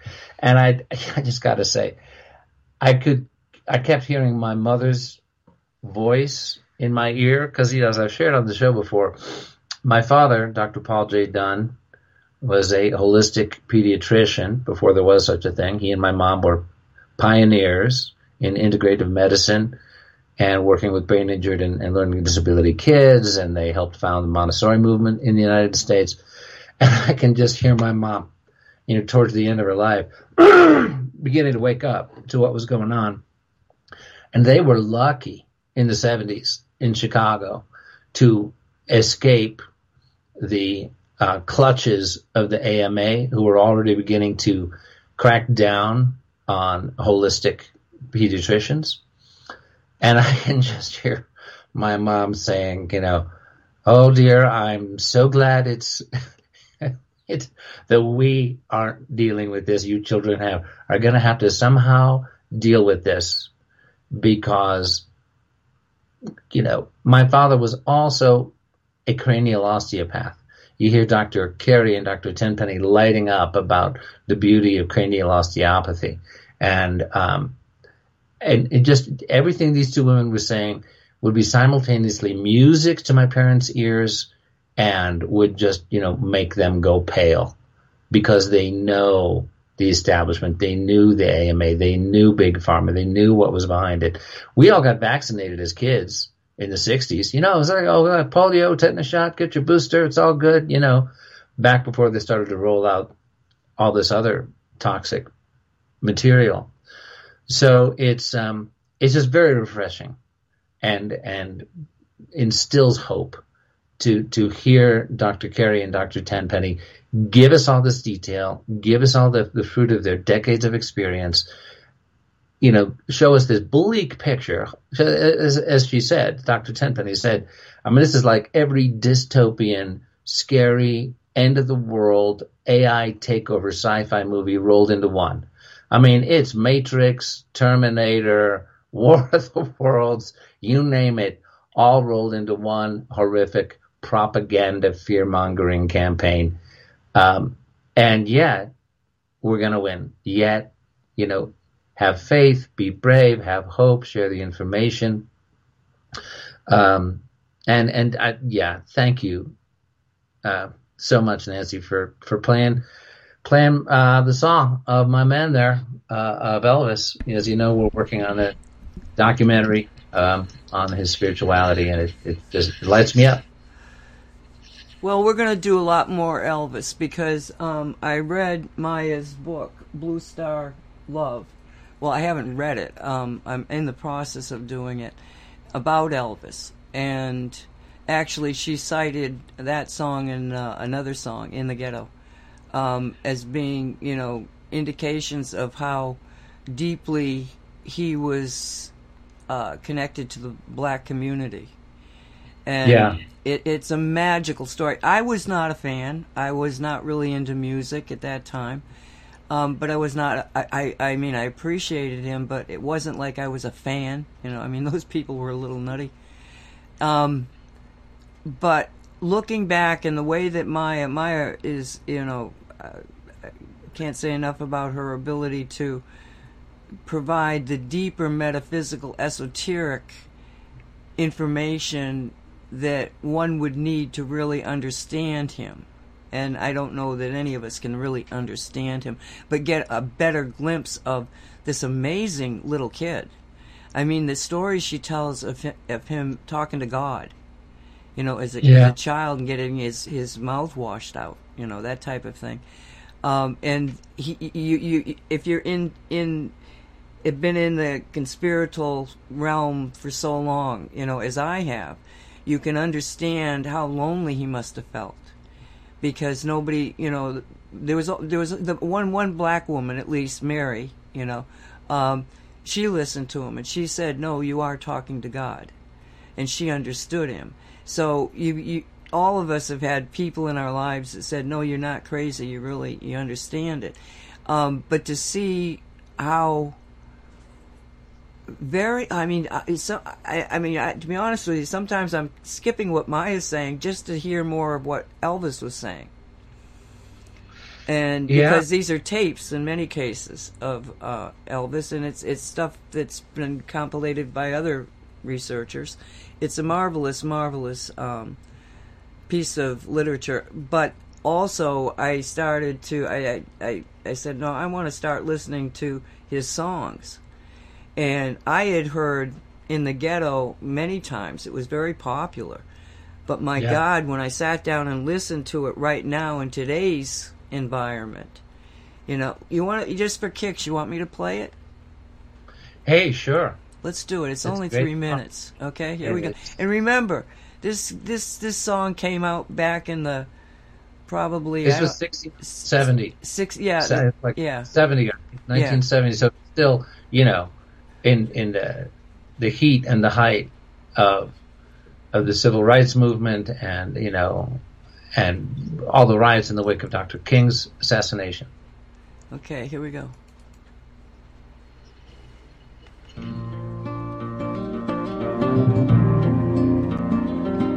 As the snow flies. On a cold and gray Chicago morning, a poor little baby child is born in the ghetto. And his mama cries. Cause if there's one thing that she don't need, it's another hungry mouth to feed ghetto. People, don't you understand? Your child needs a helping hand. He's gonna be an angry young man someday. Take a look at you and me. Are we too blind to see? Do we simply and look the other way? Well, the world turns. The world turns, and a hungry little boy with a ruddy nose plays in the street as the cold wind blows in the ghetto. And his hunger burns. So he starts to roam the streets at night and he learns how to steal and he learns how to fight in the ghetto. Then one night in desperation, the young man breaks away. He buys a gun, steals a car, tries to run, but he don't get far, and his mama cries. Let his mama cry. As the crowd gathers round, an angry young man face down in the street with a gun in his hand in the ghetto. And as her young man died, As a young man died. on a cold and gray Chicago morning, another little baby child was born in the ghetto. And his mama cried. And his mama cries. On a cold and gray Chicago morning, another little baby child is born in the ghetto. In the ghetto.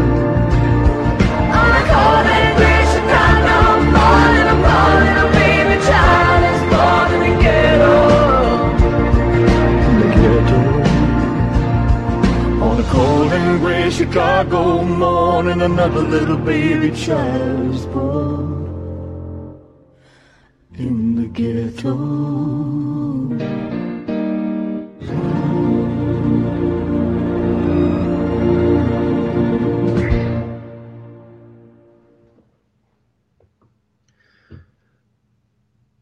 Okay, you there, Nancy? Yes, that was uh, his daughter, Lisa Marie Presley. Okay, yeah, I wondered. Um, so she did a remix of it Yeah. to do a duet with her father, and uh, and wow, when did is there a date attached to that release? Do you know when that was made? Uh, let me see if I wrote it down. Yeah. 609. 21609. Oh, that's today. Okay, so it, it just, geez, did it just go up? See, it might be somebody just put it up from someplace else. Um, the- Okay. The date on it is 21 525. So I'm not sure, to be honest. Yeah, so I mean, it sounds like that was probably something that Lisa Marie did a few years ago. Yeah, it seems like. She's in her early fifties now, and no, uh, that that you can. y- Yeah, I, I'll have the uh, the link to it, and um, you, you you'll see her. She's young, so it's got to be back a while. yeah, and of course her her son tragically just uh, took his own life uh, late last year. Oh, I didn't So, hear that. Yeah, he was 27 years Oh, old, and uh, yeah. So, well, that's um, yeah, and I encourage everybody to listen to the original too. Um, I mean, I you know I honor Lisa Marie for doing that and bringing that song forward again by by doing the remix, and you can't really you know. Uh, I mean, the the original is so great. You know, just just the pure Elvis original um, to me is indelible and uh, I mean this adds its own thing, you know. And it's Lisa Marie does a beautiful job um, here, and it's funny because yesterday I spent a good part of the day yesterday listening to the recordings of the conversations that we have the rights to and we're using as um, the basis for the documentary Echoes of the King that we're working on. And to hear him, you know, and he's just talking very intimately to a, a trusted friend, you know, about, among other things, about Lisa Marie, um, how he misses her because, you know, their marriage broke up and how much he loves her and, and how when she comes to see him, and then she has to go. You know, he'll cry at, uh, when they're saying goodbye, and and Elvis says, "Yeah." She always says, "Now don't cry, Daddy, because when you cry, you make me cry too, and then when I'm grown up, it's going to mess up my makeup." So, so please don't do this, Daddy. And uh, he talks about how um, he loves to see her in the front row when she comes to see him on on stage and you know how she's singing and dancing. You can just tell, you know, the, how he adores his daughter. Uh, it's very touching. So, yeah, and it's funny about this as I was listening to this song, not not to in the ghetto, but uh, if I can dream. And again, everybody just YouTube it, Elvis, if I can dream. It's electrifying, and you know the passion with which he delivers it, and he gets to the end of the song, the beautiful climax, you know. Um, but there's no burst of applause because it wasn't taped live. It's you know, it's just the music ends. Elvis has just spilled his guts and his heart in this song. Music ends, chord ends, and he's just standing there, and he just says, "Thank you very much. Good night." It's beautiful. I mean, the man, it's off the charts. But you know, listening to the message um, that you know that hope will triumph over fear, that we will get through this, and uh, if we can dream, if we don't surrender our right to dream, because then we get then we get into the quantum field, and we get into intention, and we get into working with the Shungite field, and we get into working with the Holy Grail Vortex Protocol, and with you know the the, the quantum cube Logica project that that Maia's doing on it, and the incredible work of Dr. Carrie and Dr. Tenpenny and people like you know, Dr. Christiane Northrup. This is what's turning the tide. And heck, you know. Thank you for listening. Don't go away. Sir Paul McCartney is not on yet. Um, sorry, yeah, sorry about that. I, sw- No, okay. I swear, my finger like- is getting twitchy lately. Uh, it's, Oh, okay. it's, uh, I, I, I'm afraid. on. I'm afraid to touch anything. You know? That's okay. Bring in all the legends. It's cool. Um, you know that this is this is like an anthem. I mean, along with you know disturbances, um, sound of silence. Uh, this is an anthem. If I can dream by Elvis Presley t- to me for um, you know that, we can hold to our hearts and and play and share as we share this information uh, because music is so powerful uh, it is you know such a powerful awakener and and unifies our hearts in song and and hope. You know it was phenomenal in in the 60s to to see the the power that music had uh, as part of the awakening that took place then. So anyway so what else do we want to cover here nancy? Well, I, I'm hoping that we're going to have a, a show dedicated to Maia's book. You know, I haven't really talked to you much about it, but um, I'm going to get the the the, the uh, rendition that I played was with the Philharmonic uh, Orchestra, orchestra, and I will look for that one. That was was that the when he was in Hawaii. Wh- which what um, if i can dream when he when he did when he did the big um the, his comeback thing was that in Hawaii? No, that the the Hawaii concert. I think it was 1972 or 73. That the Aloha uh, concert, um, which was the first global telecasts. It was followed by like nearly a billion people around more the world. than more more people watched that than watched the moon landing, and I was Yeah. one of them. I I actually did see that. Yeah, and I loved, you know, the, the story behind how that happened. Um, there was supposed to be some special, and, and, and some director who was not a big Elvis fan got slotted in, hey, we're going to do this thing. And so he had a meeting in Vegas with Elvis to pitch his idea. And to this guy, he tells the story. He and Elvis later became good friends, but he'd never met him. And he goes to Vegas and you know he's kept waiting and he goes to the top floor of the hotel suite where elvis is performing and it's the memphis mafia. He also got to get through the vegas real mafia who owned elvis's contract because the colonel sold it to them to pay for his gambling debts. Um, and so he finally you know elvis walks in and he's wearing you know huge dark glasses and he's in a full elvis getup you know and um, and he's basically just kind of testing this guy. Okay, is this you know is this guy for real or is he you know another you know butt kissing psychophant you know guy trying to capitalize on who I am, and um, and the director there's an interview out there where he describes it, and he said, uh, "Well, Mr. Presley, I I think we can do something very different and exciting in Hawaii. But I got to tell you, you know, I, I, I went to see your show, and to put that on TV, I mean, you just kind of stand there, and it would be really boring." you know, he says, and the Memphis Mafia guys are like getting up in their chairs and getting ready to punch him in the face. And Elvis says, no, no, keep on talking. He says, we're going to make runways for you out into the audience. You're going to interact with the audience. We're going to have, you know, this whole surround something. And it's about you getting actually in touch with your fans, you know, um, as you're walking. And he described this whole incredible thing. And that's what you see on the, um, on the Aloha show. And, and he and the director, became really close friends because he just admired the guts of the guy. You know that he was he was willing to tell Elvis. He also tell him, and you got to lose about thirty pounds. If we're going to do this, you got to lose thirty pounds. it takes some guts to say that to the king, right?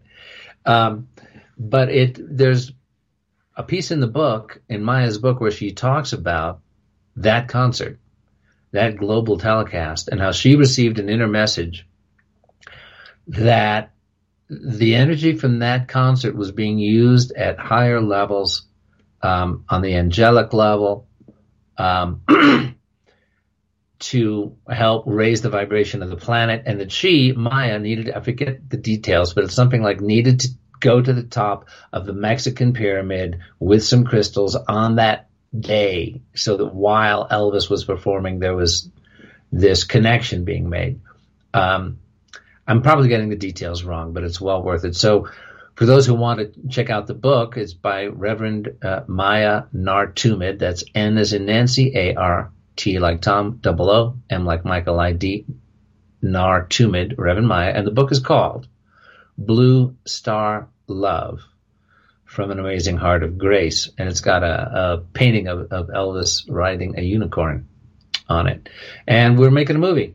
Um, it was based on that book was based in, in large part on uh, conversations that that Elvis had with his trusted friend uh, Wanda June Hill, and we have the the rights to um, a, a good portion of the tapes. And the book was built on transcripts that have been absolutely verified as being Elvis's voice um, of the recordings, and it's exploring his miraculous experiences as a boy, his memory of his past lives, his yearning for God, and and so much more. It is a fantastic testimony, and it's also integrated with Maia's own deep knowledge and her high sacred science um, downloads over the last you know four or five decades in terms of the esoteric knowledge. This is what connected Wanda and Maia. And this is worth recounting briefly here, which is Maia went to 37 Elvis concerts between 1969 and uh, 76. And uh, her mother at that time would drop a couple of hundred bucks to the maitre d' to get Maia up to the front row. And she was able to hand Elvis her, her spiritual material and they developed this psychic bond at the foot of the stage over this whole period, such that he, she would be looking at him and she would receive a message Don't give it to me now, wait. Because Colonel Parker's men were under instructions to take spiritual material away from Elvis because they were afraid he was going to go be a minister and, and take away their meal ticket, right? So she'd get a message from him, wait, after the next song. And then he'd look at her, song would be over, and he'd come down to the foot of the stage and, and receive whatever, you know, book or, or special spiritual um, item she wanted to give him. And she, one time she, she mentions this in the book. She, as she was receiving this from him, she mentally asked him as he's bending down, she mentally just said, is this real? Are we really communicating this way? And she looked in his face and he winked and nodded. right. And of course, Maia also likes to recount that um, she got her first kiss from Elvis Presley um, there at the foot of the stage, and he gave her um, a scarf uh, in that moment, uh, which of course she retains to this day, and uh, which she um, showed me the scarf, and she said, up until just a few years ago, you could still smell Elvis's cologne on the scarf. Um, anyway, so it's a beautiful book, and I encourage everybody, um, you know, just go to Amazon um, and be looking for the movie Echoes of the King. It's um, it's being uh, pitched to the major broadcasters as we speak this very week. So um, it's going to be an amazing um, testimony to the soul of the amazing Elvis Aaron Presley. Well, one of the things that he he said was that he had been born too early, and Yeah. you know, in his lifetime, perhaps that he might might have been accurate as to what he was reading, but honestly, uh, I think that he was born in order to advance a whole generations and generations it was plural of people to be able to at this point in time actually hear his message and feel it in ways that we couldn't have then. But he helped nurture the i mean she even got into to discussing the movements that he would make that move our chakras. And nobody would move nobody would dance. The hips moving oh my god don't let that happen until elvis broke that whole spell that they had over people. Right. so i think you know that, that, that his time is coming again and i can only see good things happening with that with that message that you guys are putting together Yeah, it's it's so true, Nancy. You know the um, when you look at the idea of him being born too soon. I mean, he felt that simply because it was so hard. The the struggle of being the pioneer, uh, you know, the hardship and the persecution of it. I would say, hey, he had a great life, and he, you know, he didn't complain. He said, I, you know, I've had just the most amazing life anybody could have. But he said, I'm burning up inside. You know, I'm I'm not from here. Um, you know, I know where I'm from, the Blue Star, Rigel, the constellation Orion. He said that to Maia. We have it on tape. And independently of that, without knowing it, he said that to Wanda. I'm sorry, he said it to Wanda. We have it on tape. And independently of that, Maia clairvoyantly received that Elvis was from the Blue Star Rigel. And he just felt like, you know, I'm people like me, we don't last long. He said, you know, I'm burning up. I'm, I'm not going to be here very long on this planet. And okay, it felt like to him he came too soon. But like you say, you know, 1955, Memphis, Tennessee, you know, the, the impact of, of that young man fusing black and white culture and, uh, you know, wh- what would rock and roll have been? Would it have just been a little minor subgenre of African American music? Would it have busted out? Well, Sam Phillips at Sun Records, he had a mission. He knew, he said, if I could only find some white singer who had black soul and could could sing this, he said, you know, this this would blow the top off the, the, the entire music world. And in comes Elvis. And, you know, If I Can Dream, as a song of tribute to, to Dr. King, that came from Elvis's heart because he grew up so poor in Tupelo, Mississippi. You know, they were on the side of the tracks with the poorest black families. He grew up playing with black toddlers, being nursed by, by black mothers. When, when his mother was working the fields, they were really poor folks. And so, you know, he, he grew up largely without the, the race prejudice that you'd expect somebody growing up in the deep South, Tupelo, uh, in the 1930s, you know, and 40s would be. And so that, is another beautiful piece of videotape where, uh, one of his singers, one of his backup singers, African American, um, there were, I think, three or four that were always with him, uh, is talking about how they'd be in rehearsal and, and she'd say, uh, okay, boss, what do you want us to do with this one? He'd say, don't call me boss. I said, well, well, you're the king. I said, hey, no, there's only one king. That's Jesus. I said, you know, okay, well, you know, what do I call you? I said, come on. I'm your brother. Just call me brother. So anyway, um, that's, you know, that's where, where that came from. And if you look at, because he was the pioneer, because he had the guts to just unapologetically be who he was, loosen up that second chakra down there at the belly, you know, for uh, all of us, led to the Beatles, led to, you know, the 60s, the, the blending of black and white culture, the awakening of the civil rights movement. It was all going on at the same time. And Elvis's impact you know, is almost incalculable. You know, he's become this this shtick figure for a lot of people. It's like, oh yeah, you know, it's um, Jailhouse Rock, and then he died on a toilet.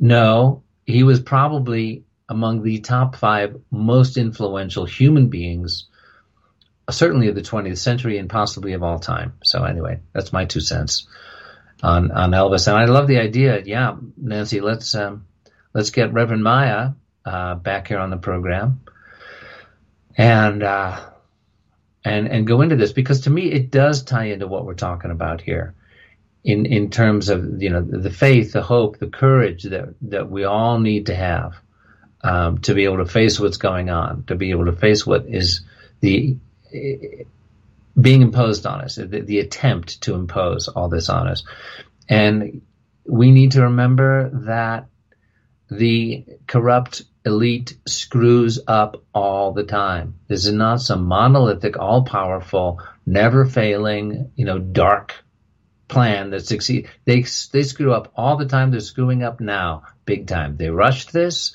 They rushed 5G. They knew we were waking up. They're done, you know. But they're only done because we're going to have the faith and the hope and the courage that Dr. Carrie and Dr. Penny are talking about, and that that Elvis expressed so beautifully in this song.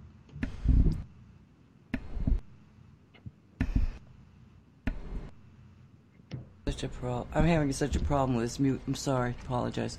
Um, okay, you, you go ahead. One of the th- well, I, I, one of the things that I started doing a while back was to reach out to the ancestors. Um, I realized that we had an incredible battle even with all the things we had going. And so I concertedly reached out to the ancestors, um, the Vedrus in particular from Russia, the ancient ones, um, and everybody that has fought this battle and died before the ending. You know, all of them. You know, they're all there. What I believe is that when somebody passes over to the other side, they go on about doing what they're doing. But if somebody yeah. calls them back by thinking about them, they come back and they reanimate the, let's say the the spiritual essence of the body that was once 3D. They reanimate it and they and reengage at that level. It's not like they stay there and wait for us to think about them. You know, that's not that's not what it is. But they're able to sort of engage that program and interact again. So and and having you know had the experience of seeing Dave Corso, who Dave was a super soldier who owned Wolf Spirit Radio, and that's how I got started in this. And I never met him, but boy, I'll tell you, when he died, there was a real awesome response by all sorts of people all over the world because he had been so influential and he he didn't he didn't exactly go do something else. At one point, um, and he and he talks to Dolly Howard. It's Dolly that you know brings the messaging through. But one time I said to him, Dave, what were you supposed to be? What, what, what were you supposed to be doing instead of staying here talking to Dolly and me? And he said, Well, when you get to where I was, you make a decision of to as to what you want to do next. He said, I decided not to decide at that time. Huh you know? And so he's been now there was a period where he got very very uh, distracted and he wasn't because he'd pop in. If something interesting was happening it was almost like he was always monitoring and he'd pop in. Yeah. Um, but and i mean he he would in in some cases he would be simultaneously with dolly and with me.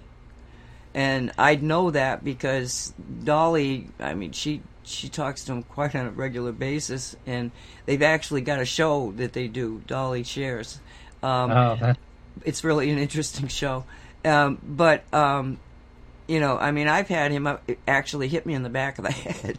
You know, because I'll Uh-huh. I'll say something that you know, and, and uh, I tease him, and he teases me, and and you know, and more than once he hit me in, the back of the head to the point that when I realized he was about to, I'd I'd say, "Please don't do that," and I'd duck. you know, but having Uh. the experience of Dave, I know how real the ancestors are. They're just a thought Yeah. away. And Yeah. so if and obviously if if I knew about him forever and ever and am only now being like whoa, you know, woke up to him, then it's a it's a process we're going through of, you know, bringing in the essence of, of Elvis again. And I know that well, I, I've told this story about my friend. She was she was a fanatic. Uh, she probably went more times than uh, most people would even think possible to Graceland. I don't know how many Uh. concerts she went to, um, but she had his pictures and all sorts of memorabilia all over the place. An extreme fan, and yet she was a very kind of like um, rough exterior sort of businesswoman too and a single mom. You know, I mean, so so she she had a lot of 3D things that were kind of rough, and I couldn't understand why she was so infatuated with this rock and roll singer. You know, well. Yeah. Now, seeing what I'm seeing in the book and what I saw as she was getting close to death, um, she opened up and, and I realized she was more, much more psychic than I ever imagined. And, Uh-huh. you know, so when she passed, well, she was in hospice at home with her family there. Um, and it was interesting because we used to always have full moon parties.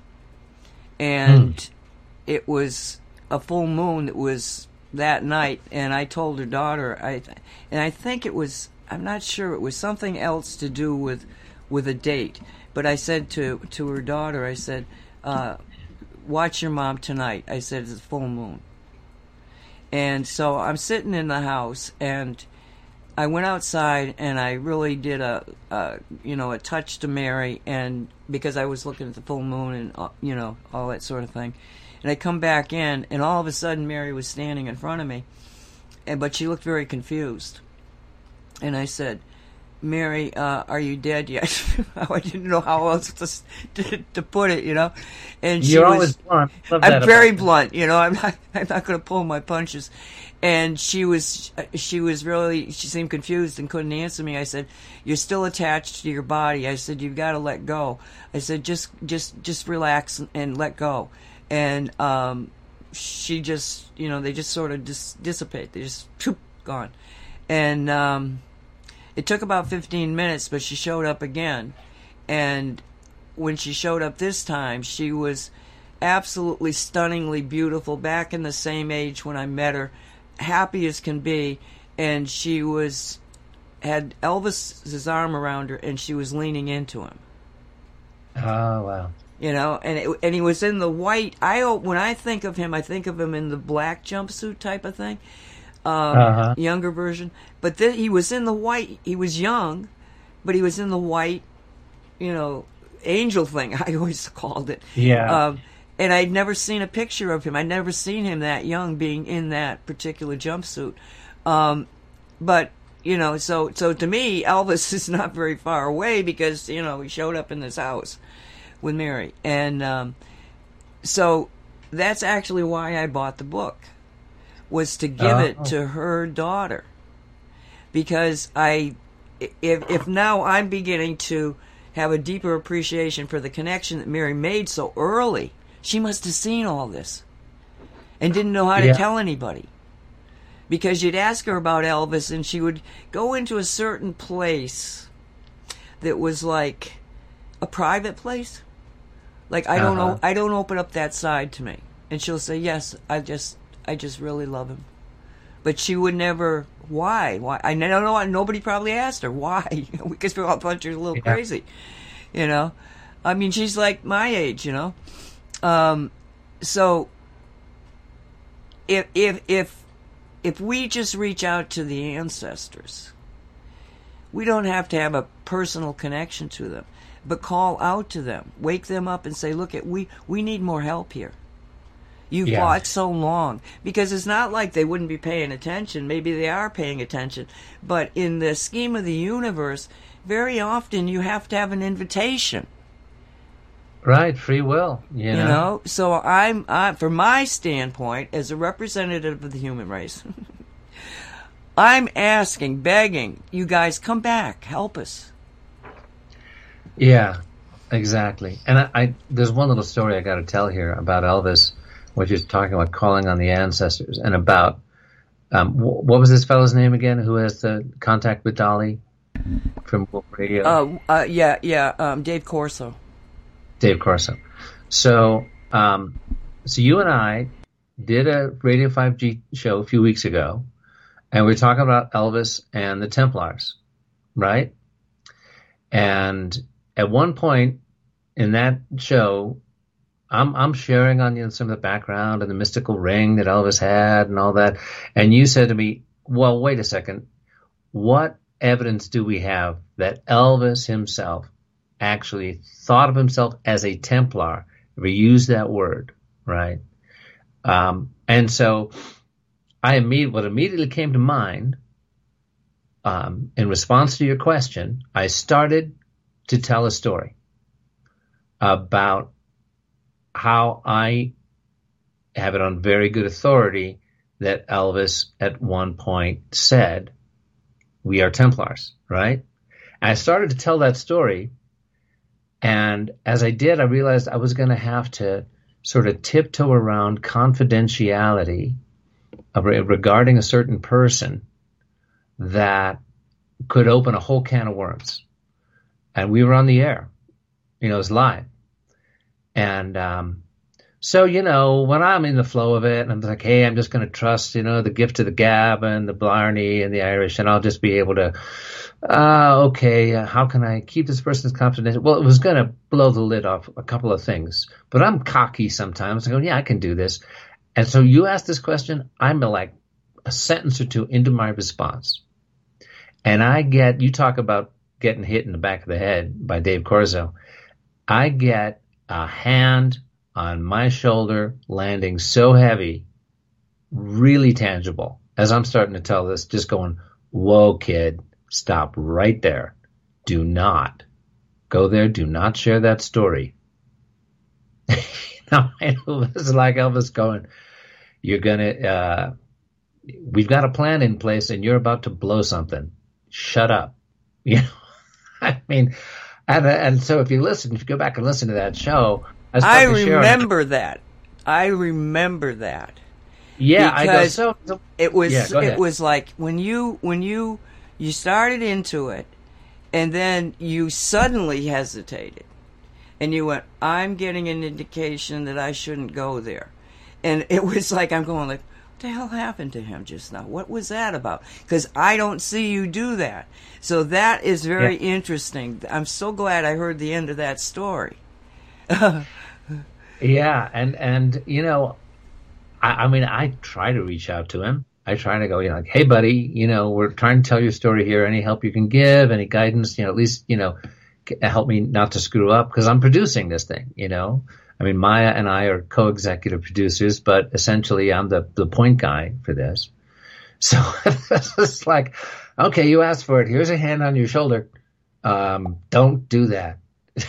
don't just shut up, kid right now. Okay. So yeah, that was very tangible. And I, um, you know, I put up that up there with like the undeniable, tangible 3D hand landed on my shoulder. And I had to like sort of reach back and, and touch the hand and go, okay, message received. And somehow try to like spin in mid sentence here on Radio 5G to go, hmm, you know, this just in. Michael's supposed to shut up you know, right now. That's that's it what it sounded like. That is exactly what it sounded like. Awesome story. Awesome story. So Yeah. so you still haven't get got the permission to tell us, but it's a story upcoming. Stay yeah, tuned. I mean, uh, yeah, it, that that story is, um, you know, don't I- get into I- it. No, don't worry. What I ended up saying uh, that day, which is on the air, so I'm not revealing anything new. What I ended up saying that day was that um, in admonishing someone close to him uh, about something they were doing that they shouldn't be doing, Elvis said, Hey, we don't do that, sweetie. We're Templars. So that was the quote, and it was the context of the quote and who he said it to and how and why that I was supposed to keep a private, which I have and will continue to do until I get further word from um, Mr. Presley. So anyway, and there were so many credible stories out there of people um, receiving visits from Elvis, Elvis showing up. You know, there's there's a, a book called uh, Elvis Afterlife, um, and it's yeah, there's you know, it, it there's a lot of amazing phenomena around this soul, and um, we're going to be sharing it with you. Um, And, come, and, you know, and- we're looking at release in summer of 22.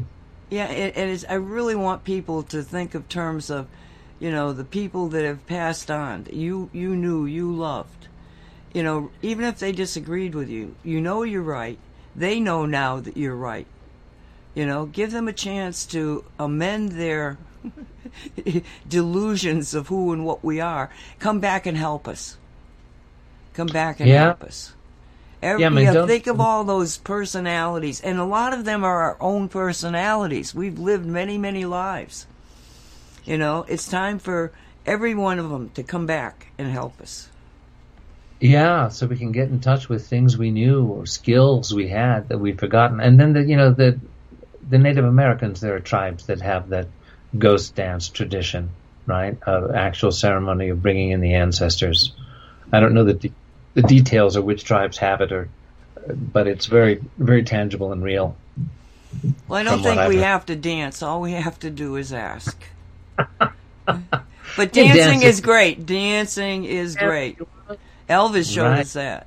It frees our Yeah. it frees our energy bodies to take on a Totally. vibration that allows us to, you know, extend our memory because you know we had a conversation last night about how in our so our cells are where our memory, our consciousness are actually um, are actually housed, and that that goes from Penrose, uh, Sir Roger Penrose, and Hameroff, who put together an idea about where is consciousness.